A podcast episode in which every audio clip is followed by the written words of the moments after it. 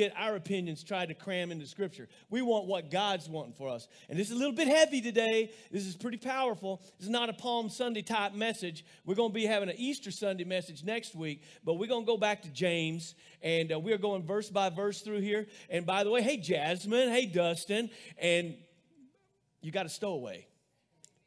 Baby Gerke, it's on the way. When's your due date? Wow, May 22nd. That's getting close. Uh, it's so good to see you guys. Amen. Yeah, you can't come soon enough. Amen. It's good, good to be together today. All right. Uh, so uh, let's find James chapter 2 today. We're going to get in James chapter 2. We got to talk about something that can be a little sensitive, but this is powerful.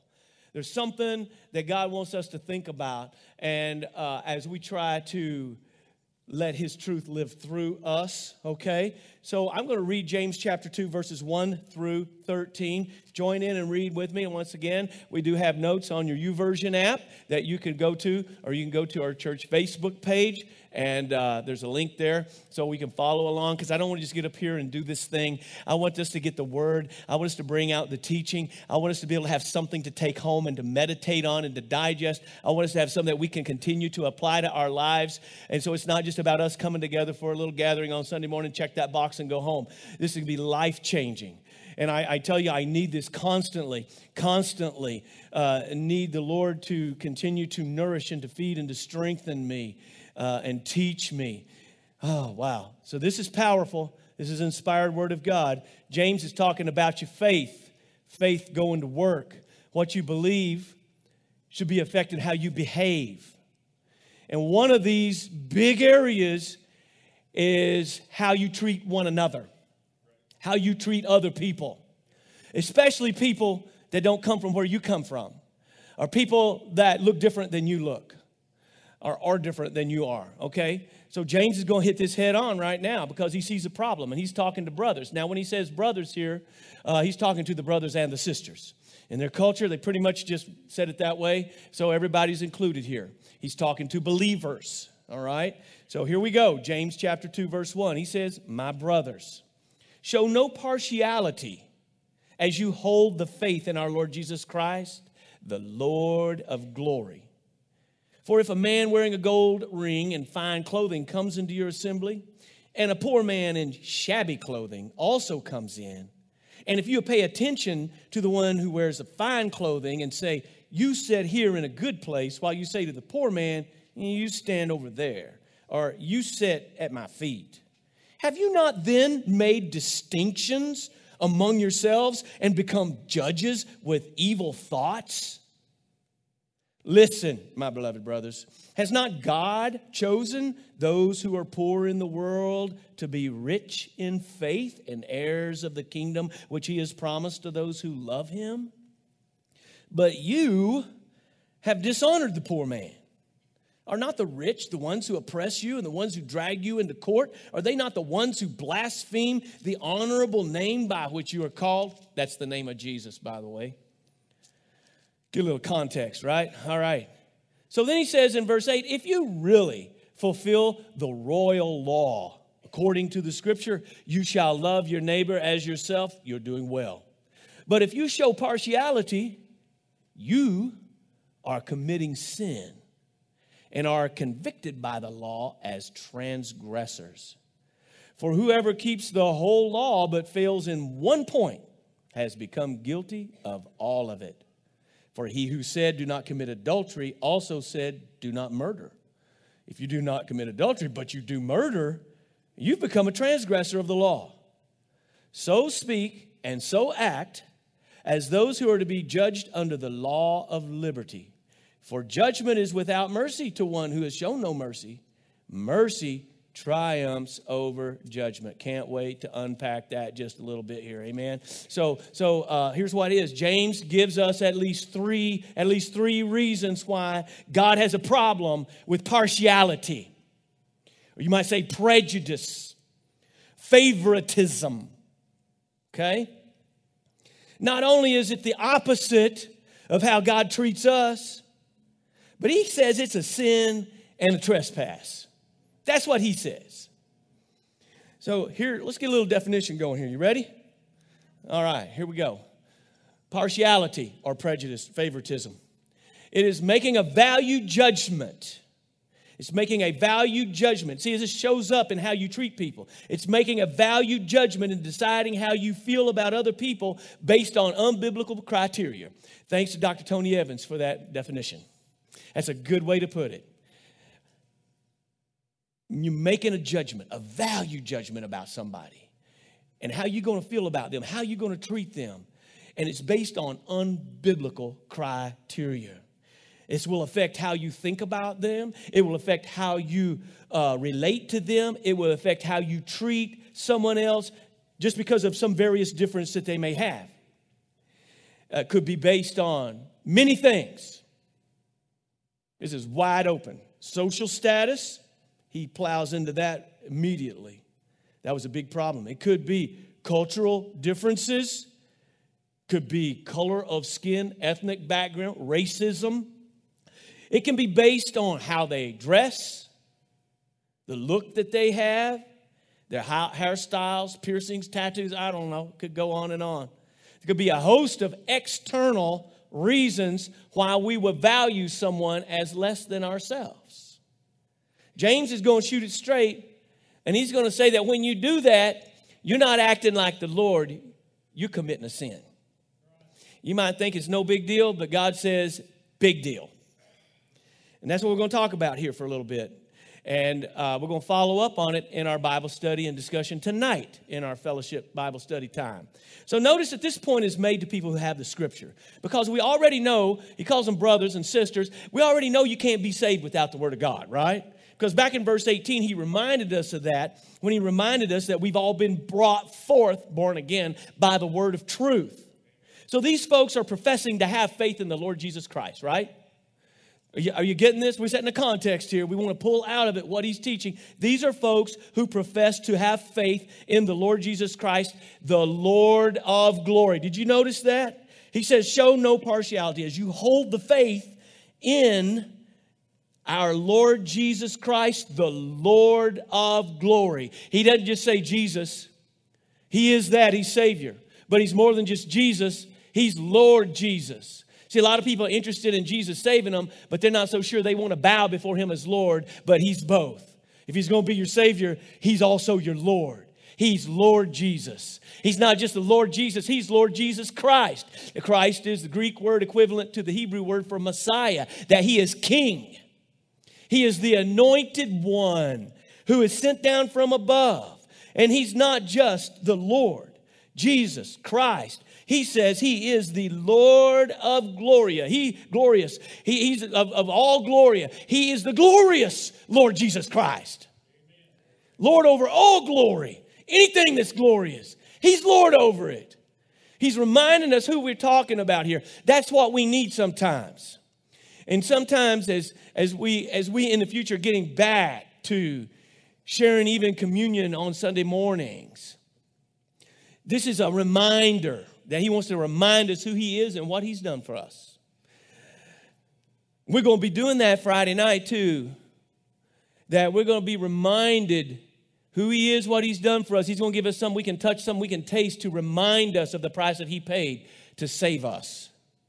Because sometimes we take it for granted, we take it too lightly the grace that we have received, what sinners we are, and how perfect and glorious and awesome He is. The only reason why we can approach Him at all is because He's had mercy and He's had grace on us. And more than that, He came and He paid the price for all of our sin, all of it, even sins you hadn't even committed yet. He took the wrath of God, the punishment of God for all that sin.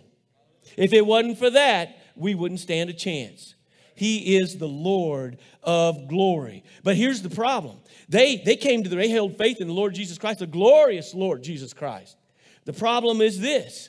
The problem was, is that their faith, their, their faith said one thing, but their beliefs about him was not matching up with their behavior with one another. So we ask the question, do your beliefs about Jesus match up with your behavior toward others? Because that's what he's looking for. And he also tells us later we're going to have to give an account for that. Because if you you can't be straight on Jesus and go sideways on your brothers and sisters and other people. Their problem was their practice. So, three things to which he appeals here in this passage, and we're going to spend most of the time on the first one. Three things that he appeals to that we're going to break it down this way uh, to show the sin of partiality, what a sin it is. First of all, is the nature of God. Secondly, is the word of God. And thirdly, is the mercy of God. Did you get that? All right, so first of all, the nature of God. How we behave toward other people shows what we really believe about God. You may be saying all this stuff, but how you treat other people is a big way that you're really going to show people what you really believe. You're saying one thing, but James is all about it's all about faith. But a real faith is shows up in what you do, not just what you say. And we're going to get into that after we take a little break here from Easter and then CR Sunday. And, and then after that, we're, we're going to come back where he's going to pick this thing up. If you say you have faith, you, you're talking it, but there ain't nothing in your life that shows it, your faith is dead. It's a, it's a talked about faith, it's a said faith, it's not a real faith. And we're going to come back to that. So we're leading into it here, and it has to do with how we behave, how we it shows what we really believe. It's not just what we say. And so how we behave toward other people shows what we really believe toward God. And guess what? If you're showing partiality, favoritism, and prejudice, you need to know God is not this way. This is not the way God is. So you're not acting like Him at all. If you're acting this way, you're going against the very nature of God, in the very God in whom you profess to hold faith. That's what he's saying. You're going against him. One of the often overlooked attributes of God, he's omniscient, he's, he's, he's all knowing, he's omnipotent, he's all powerful, he's omnipresent. That means he's everywhere all the time. But another attribute, he's holy, he's just, he's love. Another attribute of God is God is impartial. That's an attribute that is often overlooked. And there are so many verses in the Old Testament and the New Testament that talks about this. This could be its own series, okay? So I'm just going to throw one or two out there that God is no respecter of persons. In fact, Job God's asking Job about this uh, in Job 34 19. It's talking about God here who shows no partiality to princes, nor regards the rich more than the poor, for they are all the work of his hands. He's declaring that in God's eyes, we're all the same value, no matter who you are. Hey, and it doesn't matter where you come from, it doesn't matter. Whoa, whoa, it doesn't matter what you've done. He loves you the same. It doesn't even matter what you say you believe. You can believe something that goes contrary to the Word of God, and you may be wrong, but God still loves you just the same. You can blaspheme Him. You can say you don't believe in Him. You can fight against Him, but guess what? He loves you all the same. It never changes. In another place, He says He's loved us with an everlasting love. That means from eternity past to forever. It never ends that way. Um, then in the book of Acts, Peter says this in Acts 10 34. He said, He opened his mouth and said this. He said, Truly, this is after God made it known in such a powerful way that the Gentiles were part of the body of Christ. Not just Jews, it's everybody. Not just Jews, but Jews and Samaritans. Not just Jews and Samaritans, but now everybody. See, the thing is, sin divides. You, are you follow me? This this is a little little side route here, but but it's it's important. Sin divides. I mean, the first thing that happened after Adam and Eve sinned was what? They'd been in perfect fellowship, in perfect union. First thing when they hid themselves, they tried to hide from God. We're still trying to do that. The next thing they did, they tried to fix the problem themselves by trying to create their own covering, right? Didn't work, did it? We tried to fix it ourselves, come up with our way. Next thing they did when God asked them, you know, about their situation is the first thing Adam did was blame the woman. And he tried to blame God too, whom you gave me. You know, it's her fault. Men have been doing that ever since. and it won't stop till we get to heaven. Amen. We blame the woman. And then the woman blamed the serpent, right? And as you know, the serpent ended up with not a leg to stand on. But anyway, uh, I know that's old, but it had to come out. It had to come out. Sin brings division. Because of sin and rejecting God and trying to do their own thing and building their own temple of worship, as humans, God said to scatter out and multiply the earth. They didn't do it. They decided they wanted to reject the true God and, and worship in their own way and make their own rules. They built this tower, the Tower of Babel, as we call it. And that's when God separated the languages and people separated. And because you genetically have a smaller group of people that move and isolate themselves, different things genetically became to, to the forefront. And that's where the different ethnic uh, people's probably it probably came from that as people were divided into smaller groups and things began to happen that way sin is what divided but on the day that the promise was fulfilled, on the day of Pentecost after the resurrection, and the Holy Spirit was poured out, one of the first things that happened was everybody there, and were Jews that had come from all over the empire, and proselytes, people who weren't even Jews, and they spoke different languages. They didn't know Aramaic, they didn't know Hebrew and every single one of them heard the gospel in their very own. And the word that's used there isn't the word tongue or language, it's actually the word for dialect. They didn't just hear the gospel in their language, they heard it in their own dialect. You know, if some of us had been there, we'd have heard him say, Now, y'all listen to this, right? That's what we'd heard. It's powerful. Every language that was spoken that day is listed right there in Acts chapter 2. So, what's happening? What's God showing us? That the, the sin divides, but Christ brings together. He talks about that dividing barrier between Jew and Gentiles, that Christ broke it down to bring together into one in the body of Christ. So, this is what God's trying to do. Now, James is writing primarily to Jewish people who had been raised under the law, Old Testament law, as Jews and some of them twisted. This is kind of the tendency we do. They twisted God's calling on them to be a license for prejudice. You know, they would say, well, we see God separated out our people and we're special. See, like we're better than everybody else, right? And uh, so they, they, the whole reason God separated them out, if you remember, which he told Abraham, was that they would be a blessing to what? All people. And through them, one was coming that was going to be a blessing to all people. So God separated them out for a separated purpose under the old covenant. That was a very specific reason. And even in the lineage of Christ, we see so many different uh, uh, Gentiles brought in, right? If you're reading through the Bible, you probably just read through Ruth, right? And you, you've read through some of these where you see that even there, that where God, God is showing his, his mercy and his grace and his power. But they try to take this and turn it around and say, well, we're just special. You know what? Some people do that today. They'll try to take some Old Testament scriptures where God was telling the Hebrew or Jewish people to be his separated people and not, and what is it? Not to mix it up with the other nations because God didn't want them to become idolaters and to adopt their practices. They were to be a light and a witness to those nations, but it kept happening the other way. They let those nations come in and infiltrate them and get them away from God. So sometimes people, even today, will take an Old Testament passage that specifically applied to them and misapply it to us. Because I want to tell you, in the Bible, it doesn't say anything in New Testament. There is nothing in the Bible that's, and you know, so years ago it was a big deal about people from different races intermarrying. They're taking something that applied to the people of Israel in the old covenant that, that didn't even go by completely.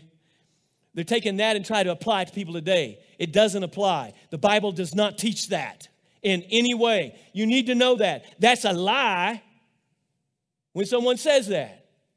And we got people all over this country preaching lies. Here's what he does say in New Testament. He says that you don't need to be unequally yoked with what? Unbelievers. If you're a believer, and you need to really think twice before you enter into a marriage covenant with someone who doesn't even believe. That's what he does say. but otherwise, otherwise, what God's doing is bringing all back together. So this is just one instance of how people have twisted the word of God, just like the Jews did years ago. There were so anyway.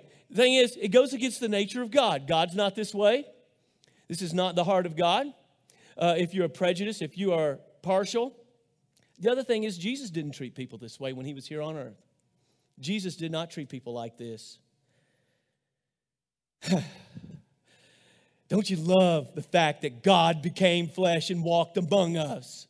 Not only to die for our sins, not only did he keep all of God's law perfectly, he was the fulfillment of all the ceremonial law. All of those elements of things in the tabernacle pointed to him. All of those sacrifices pointed to him. The feast days pointed to him and what he was going to do. All of it fulfilled. He fulfilled the law. All the moral law as well, he fulfilled on our behalf. Because guess what? Right out of the gate, I blew it. So did you. Yeah. He kept that. So he not only lived in the flesh to keep that, so he would be the only one qualified as perfect to take our sins and pay the price for them. And being fully God, fully human, the only one who was qualified to bring holy God and sinful humanity together. Not only that, but he also set an example by the way he lived. And I love it because when Jesus shows up, here's the King of Kings, the Messiah. David was kind of an image or a type of this one who was going to be the great king who would come. He would come through a family line of David. He would enter the world. There was a real person coming. They all believed it, they all knew it. They didn't quite understand that he was also going to be God himself, God the Son. But when he showed up, he didn't show up in a palace. He showed up to a couple whose whole situation seemed to be questionable to the crowd because they were legally engaged, but all of a sudden she was showing before she should have been showing, and we start figuring stuff up, and you know, I don't know about that. There was some talk. You know, there was some talk. In fact, when they come to the end, it's amazing that nobody, because this is family line, somebody had to be related and say, hey, take my spot. Nobody did. Nobody helped them on the journey. They're probably late getting there. They end up in a stable, which we make a nice little warm scene, but it was a cave. It was probably just some stall where the animals were, and that's where Jesus was born. There was no baby bed. They laid him in a feeding trough. That's how he came into the world. And, and, and speaking prophetically from the Old Testament says there's nothing about him that would make us desire him. There's nothing about his physical appearance. That is, he looked like a normal, ordinary Jewish guy at that time. Didn't look any different than anybody else. There was no halo around his head. There was no light, nothing, you know. The only time is during that Mount of Transfiguration, he kind of zipped it down and showed Peter, James, and John who he really was and zipped it back up, right? So to speak, right? I'm just saying. But he was rejected because he didn't even look the part. He didn't, he didn't follow what they thought he ought to be. He was a carpenter, right? In fact, when he's in his hometown, Mark tells us back in there that, that when he's at his hometown, that they said, Isn't this the carpenter? This can't be the Messiah, he's a carpenter. He had calluses on his hands. He's a blue collar kind of guy. We can relate to guys like that, you know.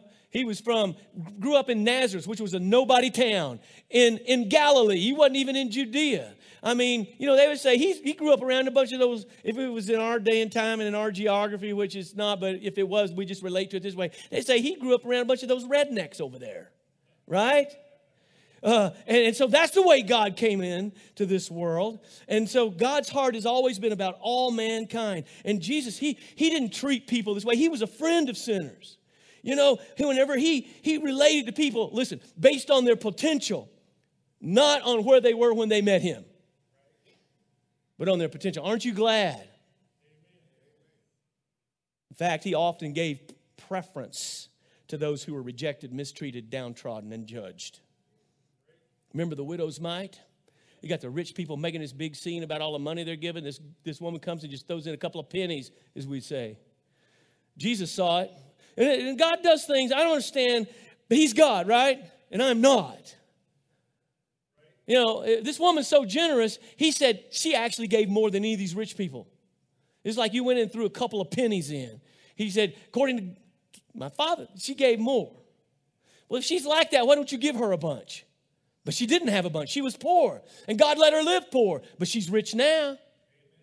She was already rich then, and she knew it, but just not materially. This is why that people who get hung up on the prosperity gospel is why it's such a problem. Because that's not what the Bible teaches. Because that's not real wealth. And, and, and, and don't, get, don't get misled by that. It's not the guy telling you to give that's flying around in jet planes and living in a mansion. And I, and I tell you what, it ticks me off that some of our poor widows that don't have much are giving what they do have to some of these shysters who go and just live a material life. And yeah, yeah, the enemy's all over that. He loves that. Remember the widow, though. Jesus saw where her heart was. He had a, he had a disciple named Simon. And Simon was a little bit of a hot tempered loudmouth. But you know what? Jesus called him a rock when he wasn't even a pebble. Huh? I thought that was good. Anyway, he reached out to this Samaritan woman at a well one day when you didn't even go through Samaria if you could help it in those days if you were a Jew, and especially a woman. And so he goes and he talks to her. And, and so, so there was a racial prejudice there that he broke down because the Samaritans were part, you know, they were part Jewish in their background and part Gentile. And so they were kind of like, you might say, half breeds. And so the Jews despised them, but not Jesus. he makes a point to go through there and he makes a point to have contact with not just Samaritan, but a woman.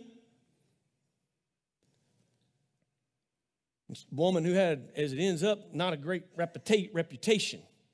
And Jesus defended and spoke healing into her life. And she became one of the first evangelists that went and reached other people and brought them to Jesus. And then I remember that time that he spoke healing and forgiveness into a woman who was a Bible says a woman who was a great sinner. What does that mean? It's in Luke chapter 7. You can look it up later. None of this is in your notes. You got to make your own here. Um, Luke chapter 7. You know, Jesus was invited to this highfalutin Pharisee's house. His name was Simon, but Simon's a fairly common name. It's not talking about Simon Peter, it's another guy. And, and so they recline like they did at the table, and, and this woman's there, and you know she's been hearing Jesus. You know this is the first she's heard about him. She's heard him teach, and she's had some kind of knowledge, and she notices something. She noticed that old Simon has dist respected Jesus. Because of common courtesy, you're going to invite some visitors. See, there are all these Pharisees trying to do something, find a way to ridicule Jesus. But he's at his table, and, and, and this lady, she's snuck into the crowd, and she's listening to him talk, and she sees that they've disrespected him. They didn't even wash his feet. And something about what Jesus, she brings this box of oil, and it's probably the most expensive, precious thing that she ever had. And she has it with her, and she, she's so moved by what she sees, because she's about the only one there that really gets it, that knows who he really is now now. And she begins to weep so much. She comes and she kneels down at his feet. And she doesn't have any water, so she uses her tears to wipe his feet. She doesn't have a towel, so she uses her hair to wipe off his feet. And then she anoints him with the oil. And Jesus lets it happen. And the old Pharisee, because see, Jesus can read your thoughts, right? He's sitting there thinking, well, he must not be a prophet, because if he knew what kind of woman that was, he wouldn't let her touch him, right? Just like a lot of us, man, you look at that prayer, I don't want her sitting by me at church. I'll get up and move. No, that was his attitude. Jesus read his thoughts and said, Hey, Simon, I want to tell you a story. And that's when Jesus told the story about the person who was forgiven a whole bunch. And then he went out and found somebody owed him just a little bit. And he just like, you know, got that guy arrested, and thrown into prison. And they said, What about? I said, Whoa, man, that's terrible. He'd been forgiven a lot. How come? And he said, That same way with you guys. You just don't realize it. She does. She's been forgiven much, so she loves much. The truth is, we've all been forgiven much. I mean, this is the way our Jesus, this is the way our Jesus interacted when he was around people. Jesus was a friend of sinners. Now, he didn't compromise his holiness or participate in their sin, but he loved the sinner. Remember this, folks. What is a sinner? A sinner is a potential saint. That's the way Jesus looks at it. A sinner is nothing but a potential saint. Jesus himself, as I said, was judged by the religious leaders. But see now, now he is the glorious Christ. Now he is the one who is resurrected at the right hand of the Father. And guess what? He is the glorious Lord Jesus Christ. And you know what? He uses this illustration about the rich man and the guy in shabby clothes. Well, guess what? In, in view of our perfect, glorious Lord Jesus, all of us are shabby. All of us we have received his mercy. So James is asking us a question How can you have a correct view of Jesus and a prejudiced view of people? Because that's not the way your God is. That's not the nature of God. That's not the way Jesus acted when he was here on earth. How can you do this? This is a very powerful question. And so instead of just teaching doctrine, he gives that illustration. This rich man, he comes sliding in there. Maybe, you know, if it's nowadays, he'd driving some nice car and he'd come in all wanting to be, you know, everybody pay attention to me. And he said, you guys fall for it. You know, like here, sit in the best seat, here, this and that, which would be actually here in the back, not in the front, I guess. But anyway, in those days it was in the front. Come on up here. Yeah, sit right here in this seat of honor. And um, and so uh, somebody somebody was talking about uh, uh, someone visiting their church and, and is a very well known, important, rich guy who supported a lot of community things. And, and he actually asked to sit on stage with the pastor, you know, and pastor said no. And, and that's, that's a testimony I heard from a fellow pastor. But I just want to I don't even set up here, man. I want to be down here worshiping with y'all, right? Do you want to know why I don't set up here like we used to? Because I want to be worshiping with you guys and then we'll come up here when it's time to come up here. But that's just me. That's just the way I feel about it. So, um, but anyway, this rich man comes in, and but then a poor guy comes in, and you're just like, you're just gonna have to stand somewhere. Or guess what? You could you could set at my where I put my feet. You could sit there. He said, if that's the way you're gonna treat people, listen, you you you he, he, see what he's doing here. He's not condemning the rich man for being rich or the poor guy for being poor. He's just talking about how folks at church might treat somebody which was happening. Or else, why would he be talking about it? And so he brings out the sin now. The sin. Verse 4, look at it very plainly. He says, Have you not then made distinctions among yourselves and become judges? You've judged the value of these two people and with evil thoughts. You're judges with evil thoughts. So the sin was in the distinction, the distinction that they made and their motive for doing so. Their motive for doing so. Because, see, the thing about it is, um, some people might think the rich have something more they could offer me. You know, it might work out well for me if I can be friends with this dude, right? That poor guy, he's just to need help and be a hassle, right? So, so a lot of it is a selfish thing, uh, motives that they might have. But look what he says. It is selfish. He calls it evil. Did you see that in verse 4? And said they become judges, actually. They're trying to set themselves up as judging with evil thoughts. It's not just about a, the act, it's the thought behind the act, their attitude about these people. It's not just say, don't just say, well, that's a culture I was raised in, or that's just the way my parents were, and all that. That is not a valid excuse for you. None of it. It's what does God say to us? So it's it's and, and, so say, well, it's not so much that you know, they were judges with evil, you know, with evil judges, you know, but it's not just judging that's condemned, it's evil judging that's condemned. I mean, you know, people always say, don't judge. You have to make discernments and judgments about things. Jesus reminds us in Matthew 7 in the Sermon on the Mount that, oh, just need to know that when you do the same rule that you, are the same measurement that you measure other people with, God's going to measure back to you. And don't be looking for some little speckles in your brother's eye or your sister's eye when you got a big two before sticking out of yours, right? Judgment starts here. Now you're going to have to make some discernments and things like that. Uh, understand that. But but look at the ignorance of this sin. Verse five. Here's what he says. He says, "Listen, my beloved brothers." He said, "I'm trying to love on y'all and tell you the truth. I'm telling you this because I love you, right? Has not God chosen those who are poor in the world to be rich in faith and heirs of the kingdom?" which he's promised to those at this kingdom, they're going to be heirs. And they may not seem like they have a lot of material things here. They may not be popular here. Or if you are rich and if you are popular, well, then use it as a good steward of God, right? But understand those aren't your true riches. And understand that in the kingdom, many who are first here are going to be last there, and many who are last here and we don't even notice them are going to be first there forever in that forever kingdom. We're worrying too much about the here and now, aren't we? And not thinking about building up treasure for heaven. But he says this. So, so here's, here's the deal. Here's what he's saying. Uh, he says, um, You dishonor the poor man, verse 6. And, are, and, and he says, aren't, aren't, aren't the rich the ones who are oppressing you? And the ones dragging you into court, squeezing more money out of you? Aren't they the ones who are blaspheming the honorable name, Christ, which they were called? So they were dishonoring those who God honors. Here you are claiming to be God's people, and you are dishonoring the very ones that God Himself honors. And Jesus actually honored when He was here on earth. You're dishonoring those who God honors, and you're honoring those who are dishonoring you. They're treating you bad, and they're also blaspheming God. How messed up is that? What's the matter with you? You see how ignorant that is? He says that the rich are the ones who are oppressing. And the Greek word literally means to tyrannize and blaspheme Jesus. And we're reminded in Scripture that God does some of his choicest work among the poor. Not that he doesn't use wealthy people, but it's wealthy people understand where their true wealth is. right? Uh, Paul said this, 1 Corinthians 1.27. He said, to remind us, but God chose what is foolish in the world to shame the wise. God chose what is weak in the world to shame the strong. The thing about it is, when you're poor, you know you need God, right? You're poor and you don't know if you're going to eat this week. You're ready. You you might pray, right? You're rich. You don't. You think you're doing okay. You know, maybe I believe in God, but I don't need Him, right? You, you could be that way. All aren't. Uh, because we got examples of both in the scriptures. Nicodemus, Joseph, and Arimathea were very wealthy people, and God used them in a powerful way. But they realized where their real wealth was, and they used what they had in this world for God's kingdom's sake, right? And they enjoyed and gave God the praise for it, not thinking they did it all themselves. Uh, but the poor, a lot of times, are more likely to see their need for God.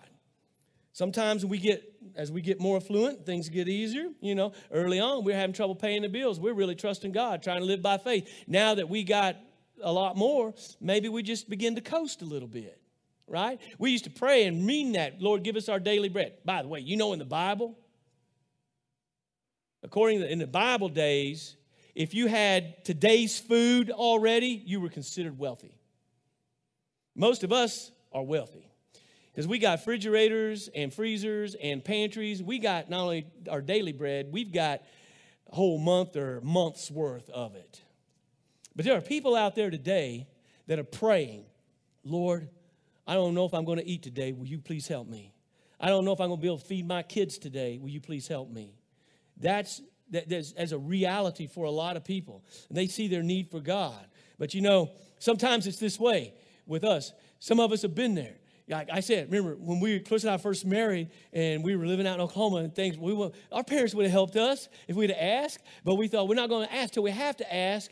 And remember, we invite our friends who were in college and their parents were sending them money. We invite them over to watch a little TV when I had an apartment, remember in Norman? And, and then after they leave, we dig through the, the, the, the, the, the pillows, we dig through the, the, the padding on the, you know, and see if they dropped any change. You know, I can remember how long it was. I worked about eight miles down the road at Walmart in Moore, and I can remember that I, I went, I don't know how long, I never ever filled the tank up. I just put enough, you know, it's like daily bread. Lord, give me enough gas today to get to work and back, right? And uh, we did that for a long time there. And uh, we got a little bit extra change. You know, we didn't mind going to McDonald's in those days. That was a privilege. Now it's like, I need something better than that, right?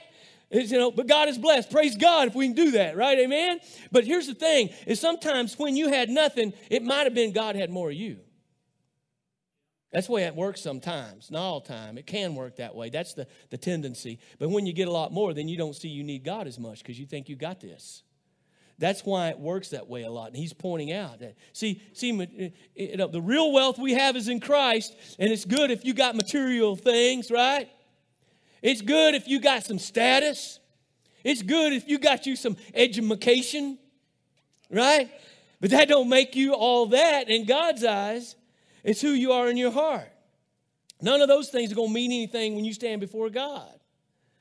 Now, now I'm not saying, and he's, he's not saying that it's okay to reverse this and treat the rich bad. That's not what he's saying. He's just saying, but what y'all are doing is you're giving them privileges because you think you're going to get something from them. And you're treating the poor, you're showing partiality, is what you're doing in this situation. So this is, so we, we always, see, and that's the thing. We always need to have powerful aspects of this ministry here in this church that reaches to the poorest. We do. And it's the thing about it is this kind of prejudice is contrary to the nature of God in whom you hold faith, in whom you trust. He's the Lord of glory. It's inconsistent with God, as we said, it's inconsistent with Christ, it's inconsistent with the way he lived while he was here with salvation. See, we're to take the gospel to all people, no matter what. There may be people coming here, and yeah, their lifestyle is directly contrary to the way the Bible spells it out. But you know what? Not everybody grew up in the same home you did and got the same teaching opportunities that you did. Now, God's word is God's word, and God is the designer and He's the creator. But just some people may come in here curious about God that they don't really believe and know all that. I just feel like before we start with other things, we need to start with them beginning to learn and know who Jesus is and come to know Him as their Lord and Savior. And then some of the other things that they may believe or think, let, let, let them grow and work through that because you're working through some stuff still too. It's just in different categories, but there's just certain categories that, oh, no, no, no, no, we can't. But, but let's put Jesus first, right?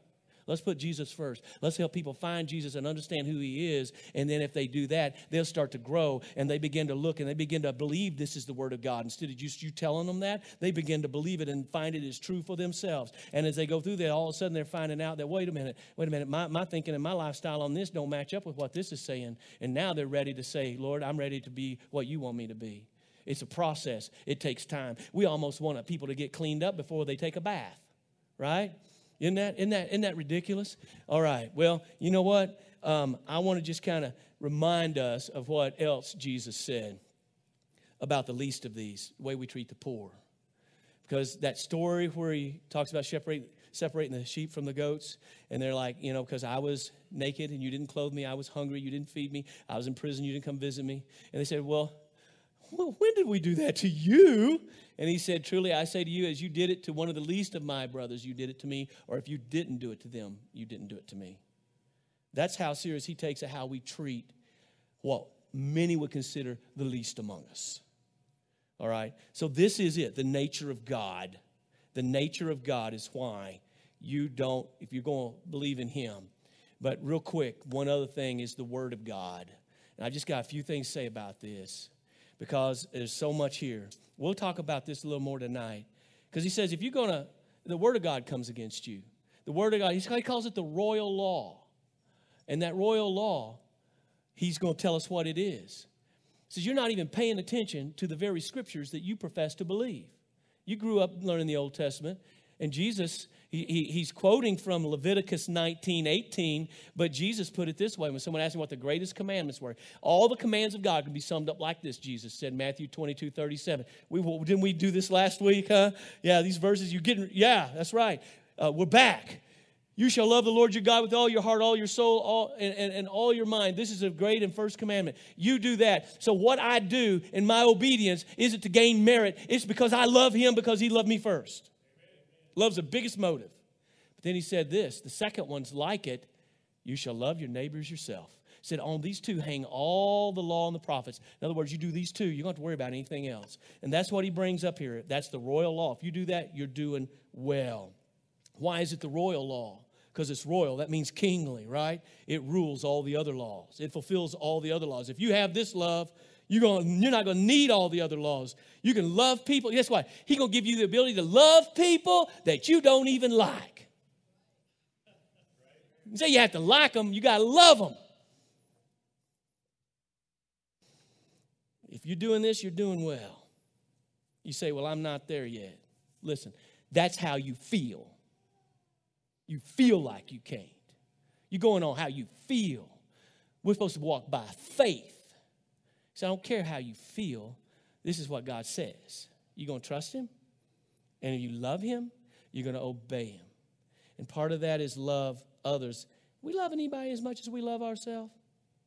So he comes right out in verse 9 and he says this If you show, you look at it with me, if you show partiality, you are committing sin. Well, it's not that big a deal. I mean, you know, uh, why don't we just worry about the big things, right? Murder, drunkenness, adultery, maybe a little bit of stealing, as long as it's not me cheating other people out of business deals. You know, the, the real stealing, right? We try to justify and rationalize things. Is this not a big deal? He says, Yes, it is. It is sin. And you're convicted by the laws of transgressor. The word for sin there is a normal word for sin that means missing the mark. You're falling short, you're missing the mark of God's standard. And a transgressor, it means you're out of bounds you are out of bounds. I mean, when you do this, you ought to be hearing the Holy Spirit blow the whistle, you're out of bounds. Because that's what a transgressor is. So, think this isn't a big deal? Is it? Look what he says in verse 10. He says, Whoever keeps the whole law but fails in one point has become guilty of all of it. This isn't a big deal. No, no. God's looking at you. If you're just doing this, as, as guilty as if you broke the whole thing. So that's the thing. It's not our works or our merit that get us there, folks. It's God's mercy. That's where we're going. All right? And you need to know this because you're checking your boxes, thinking, well, I don't do this. You're looking around at other people judging. I don't do that. I don't do that. But what else, what do you have? And he says, You may keep everything else, but you miss in one place, you're just as guilty as somebody who's breaking the whole thing. You need a Savior. It proves you can't save yourself. And he uses two big examples. I always wonder why did he say like adultery and murder? And said like, you know, so uh, so he says, uh, you know, um, you, so you, you, uh, you stabbed old Sam to death and they caught you and you're in court and the judge is saying, What do you got to say for yourself? They put you on the stand. You say, Well, hey, I didn't cheat on my wife. They don't carry any credit with the judge because you done killed Sam. You're a murderer. You don't get any points for not doing something else. And I think one reason why he uses these two were these were the two under the law that had potential death penalties, by the way, under the Old Testament, okay? Uh, so anyway, he uses these. So they're the big deals, right? So when he's talking about partiality, he relates them to some of the biggest deals, the big sins, right? The ones that carry the worst punishment. So he relates like that. So in the same way, he's saying God who gave those laws is also saying, who gave those laws not do those things, is also saying, don't be partial. Same God. And if you think it's not a big deal, Listen, say these commandments are like a, a chain with 10 links in it. And you're suspended by this chain of 10 links. And you're held over a big gulf that if, it, if you fall, you, you, you're destroyed, you're dead. How many links on that chain have to break for you to fall? Huh? You might say, man, I've got nine good links, but that number five or that number seven, you know, it's bro, it doesn't matter whether two or three of them or just one of them, you're dead. Right? Well, maybe all the rest of them are good, but number one wasn't good. You're just as dead. And that's what he's saying there. You keep the whole thing, but you offend in one, you're just as guilty as if of all. And the last thing is the mercy of God because he says, here's the thing. He directs us finally right back to mercy. God has done all this. You can't save yourself. You needed a Savior. God Himself has given mercy to you. He has shown you mercy. Now you need to remember that you're going to be judged. There's going to be an account. This isn't a judgment for salvation. This is the bema seat of Christ that he talks about in 1 Corinthians. He is you're going to stand you're going to give an account. In fact, Jesus says uh, that we need to show mercy to others because you've received so much mercy. You need to. He says every idle word that we're spoken, we're going to have to give an account for before God. Did you know that? Every idle word. And all those times you didn't show mercy, he said, You've received so much mercy, and you go out and you treat people this way. It's the law of liberty, though. It's the law that gives you freedom to become. You're going to be judged under the law of liberty. See, God's trying to set us free with this. And then he says, For judgment is without mercy to those who've shown no mercy. You're showing, you're not, God's given you so much mercy, and you're not sharing it with others. And mercy always triumphs judgment. Because if you're letting this be real in your life and mercy's coming through you and you're not judging others and you're loving others, guess what? You may be guilty sinner, but God's mercy on your life always triumphs judgment. You're not going to be condemned, you're going to be delivered because of mercy. So here's the point you need to show others mercy because you receive so much mercy. And here's the deal if you don't understand this, then I think what we're getting here is that if you don't understand this, you don't even understand the gospel at all. Because that's what the gospel is. It's God's grace and God's mercy that's been poured on you. And how dare you receive that and want to be right with God, and you're not willing to give it to others around you. You're not Christ like. You're not being godly. In fact, you're acting like you don't even know what the gospel is. So this is serious. And God help us and prepare our hearts because we're going to be tested on this if we're going to try to reach and make disciples for Jesus out of all peoples, no matter where they come from or what rock they crawl out from under. We want to bring them to the rock, Jesus Christ. Pray with me. Father, thank you.